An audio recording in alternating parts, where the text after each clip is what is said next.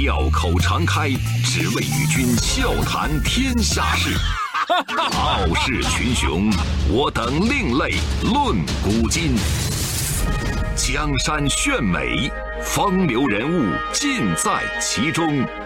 湖河西江，百川流水总向东。中央人民广播电台经济之声，高丽掌门笑傲江湖，重返江湖，独骑笑傲。笑傲江湖，我是高丽，环游世界。我想应该是很多人的梦想吧，但咱也经常说那句话嘛，梦想很丰满，现实很骨感。是的，我们每一次把这个梦想列到日程上的时候，就会发现啊，它真的就只是一个梦，好吗？因为现实我们有太多的身不由己，有太多的无奈。可是今天我们笑傲江湖的这位主人公，这位老爷子，他。把自己的这个环游世界的梦想放在日程表上之后，他就从来没有退缩过。他跨越了所有羁绊，坚定的走在环游世界这个梦想的路上。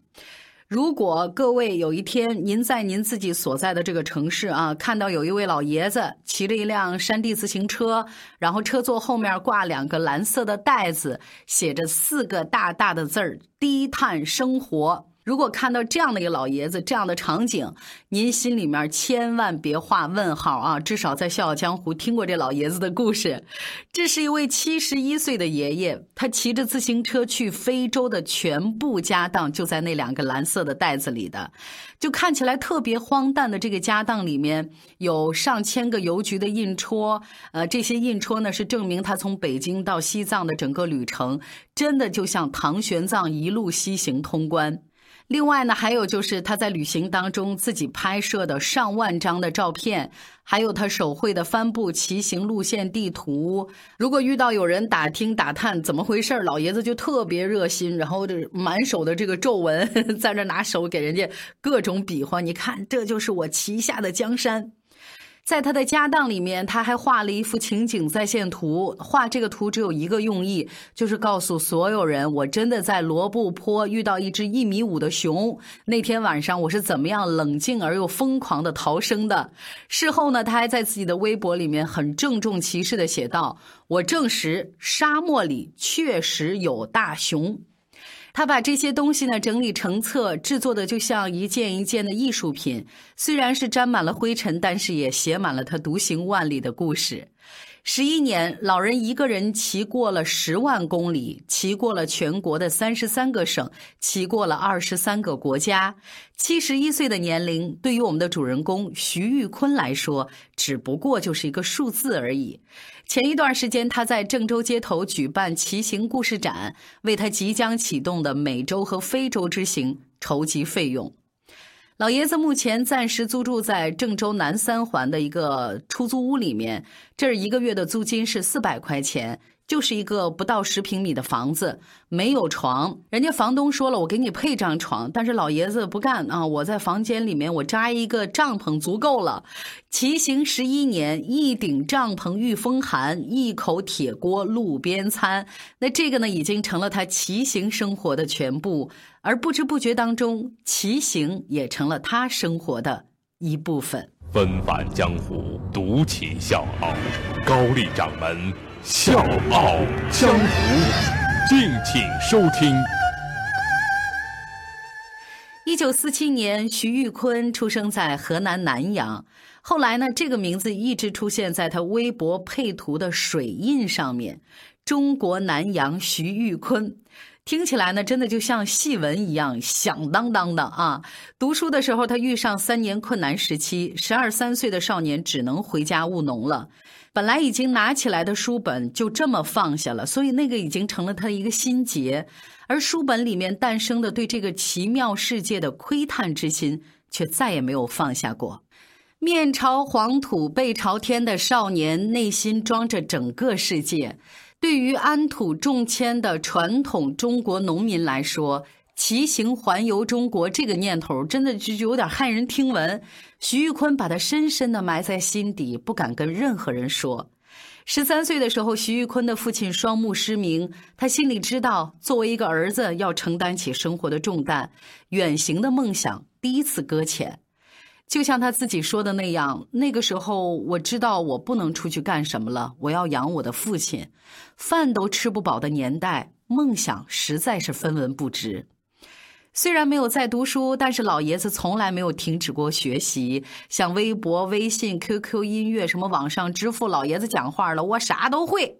后来，曾经的儿子变成了父亲，好不容易熬成了一家之主，这个一家之主却被弹劾了。说呢，一九九九年的某一天，老人心里面萌生了念头，我要开始骑车旅行了。但是呢，这个小小的念头，哎，就这么不经意间被家人发现了。一回家，一家人就正襟危坐啊，往客厅那么一坐，老伴儿就瞪着眼说：“咦，弄啥嘞？想骑车旅行？那咋不上天嘞？”哟，老爷子一看这阵仗不对呀，他们是想弹劾我呀。作为一个父亲，老爷子膝下四个孩子，有两个还没成家立业，所以家庭羁绊住了老人踏向远方的步伐。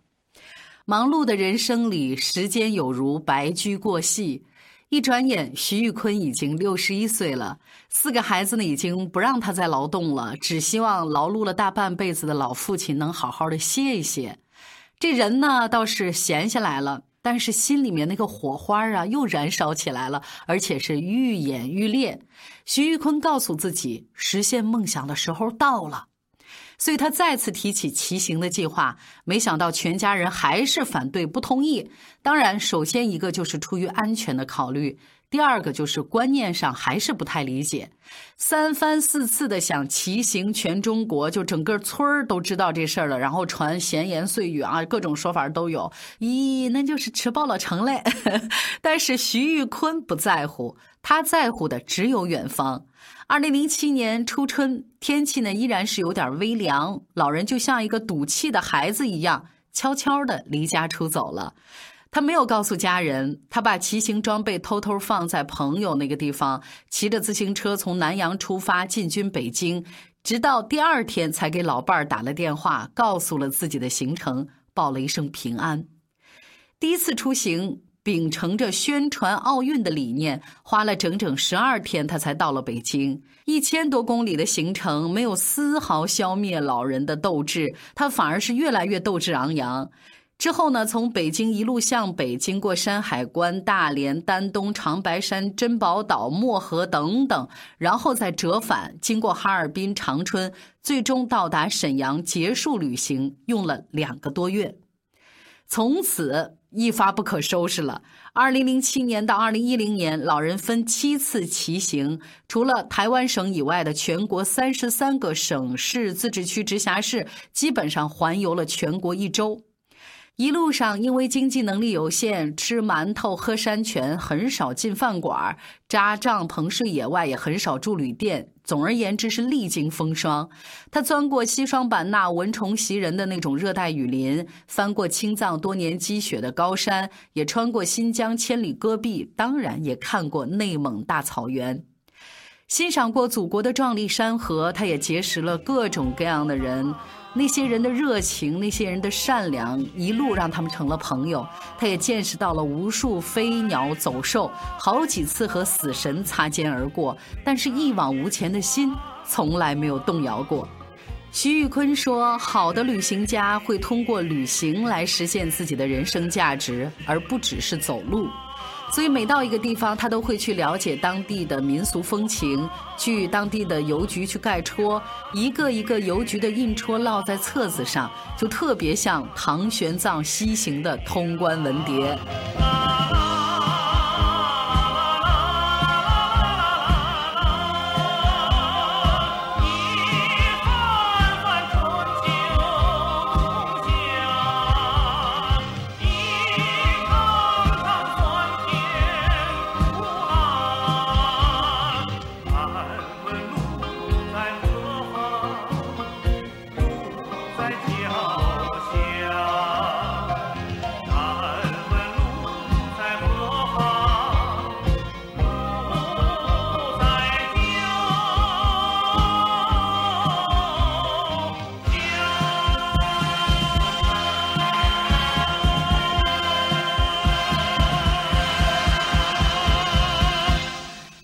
觉，当年遥不可及的环游中国的梦想已经变成过去式了。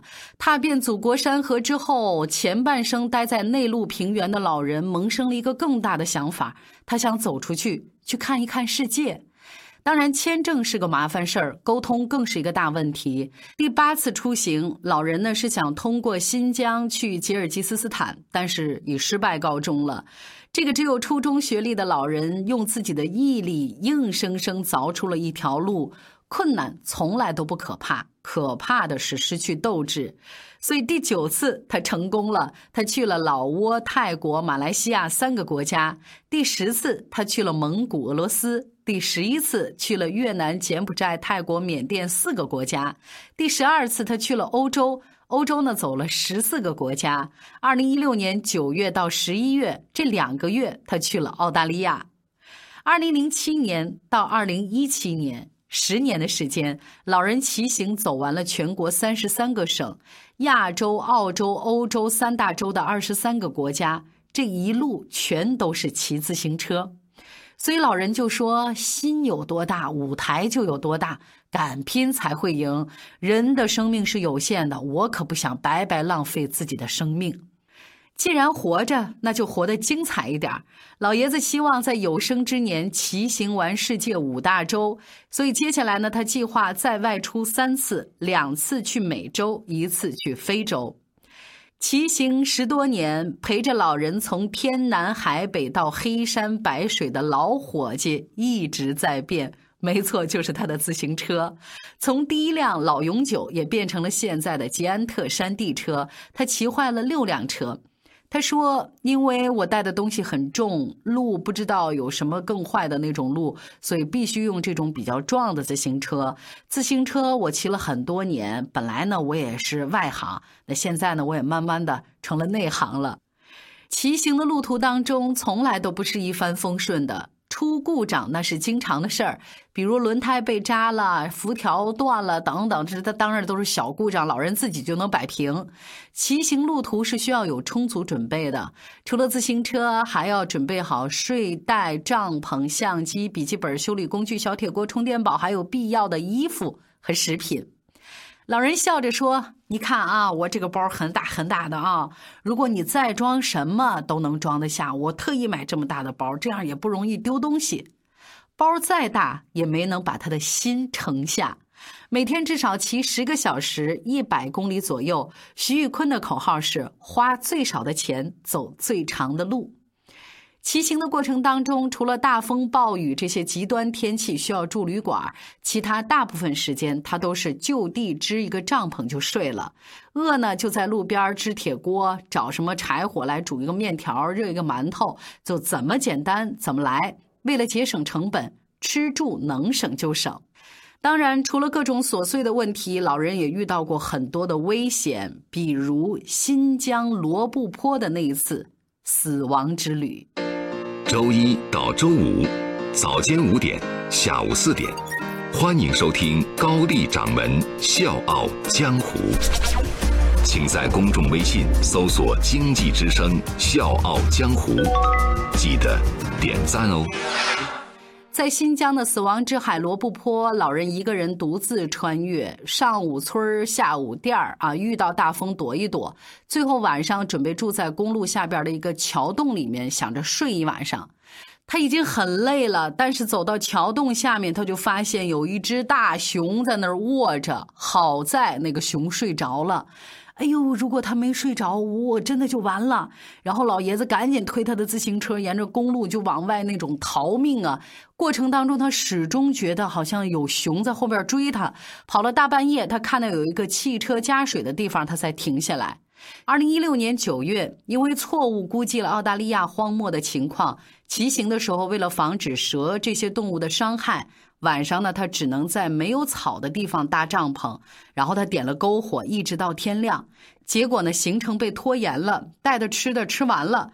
庆幸的是，那个地方袋鼠很多，为了活命呢，他只能是把路上被汽车撞死的袋鼠用锅给它煮熟了，然后来充饥。走出无人区的时候，他总共吃了三只袋鼠。十多年的时间里，除了里程的增加，老人的朋友也越来越多了。身处异国他乡，也被人温柔以待。他们在老爷子自行车的中国国旗前面合影，送给老爷子充电宝，或者顺便邀请他一起吃饭。二零一四年六月的一天，徐玉坤在德国一个公交站旁边搭帐篷住了一晚上。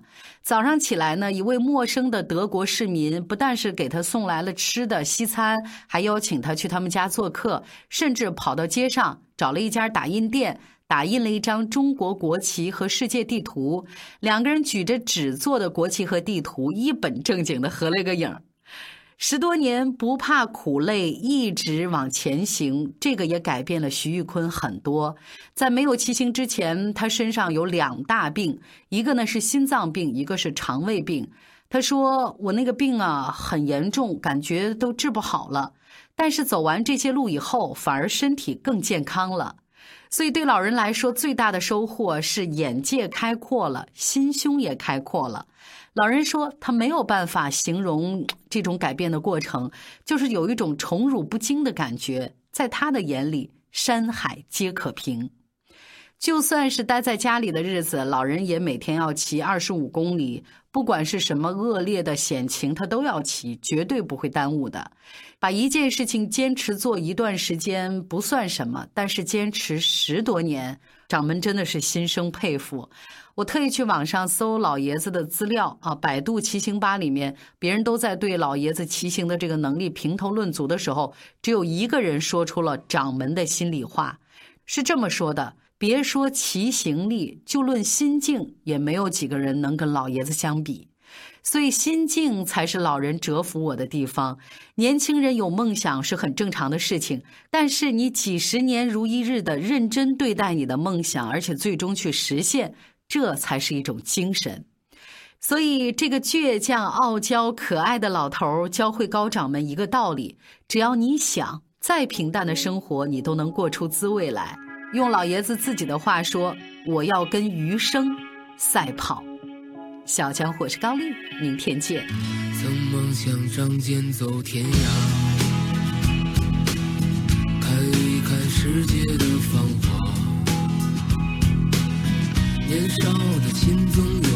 轻狂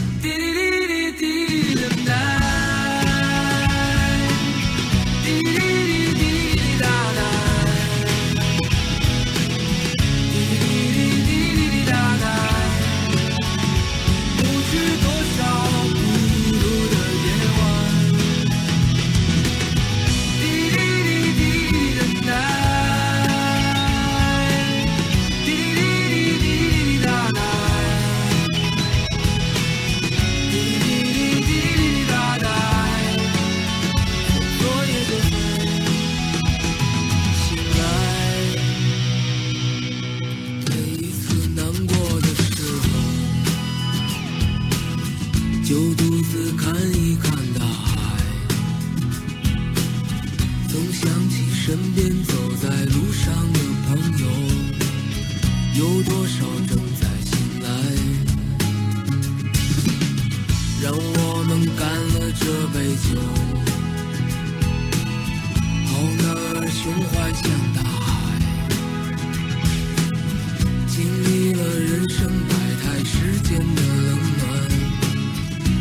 笑容温暖纯真。每一次难过的时候，就独自看一看大海。总想起身边走在路上的朋友，有多少正在醒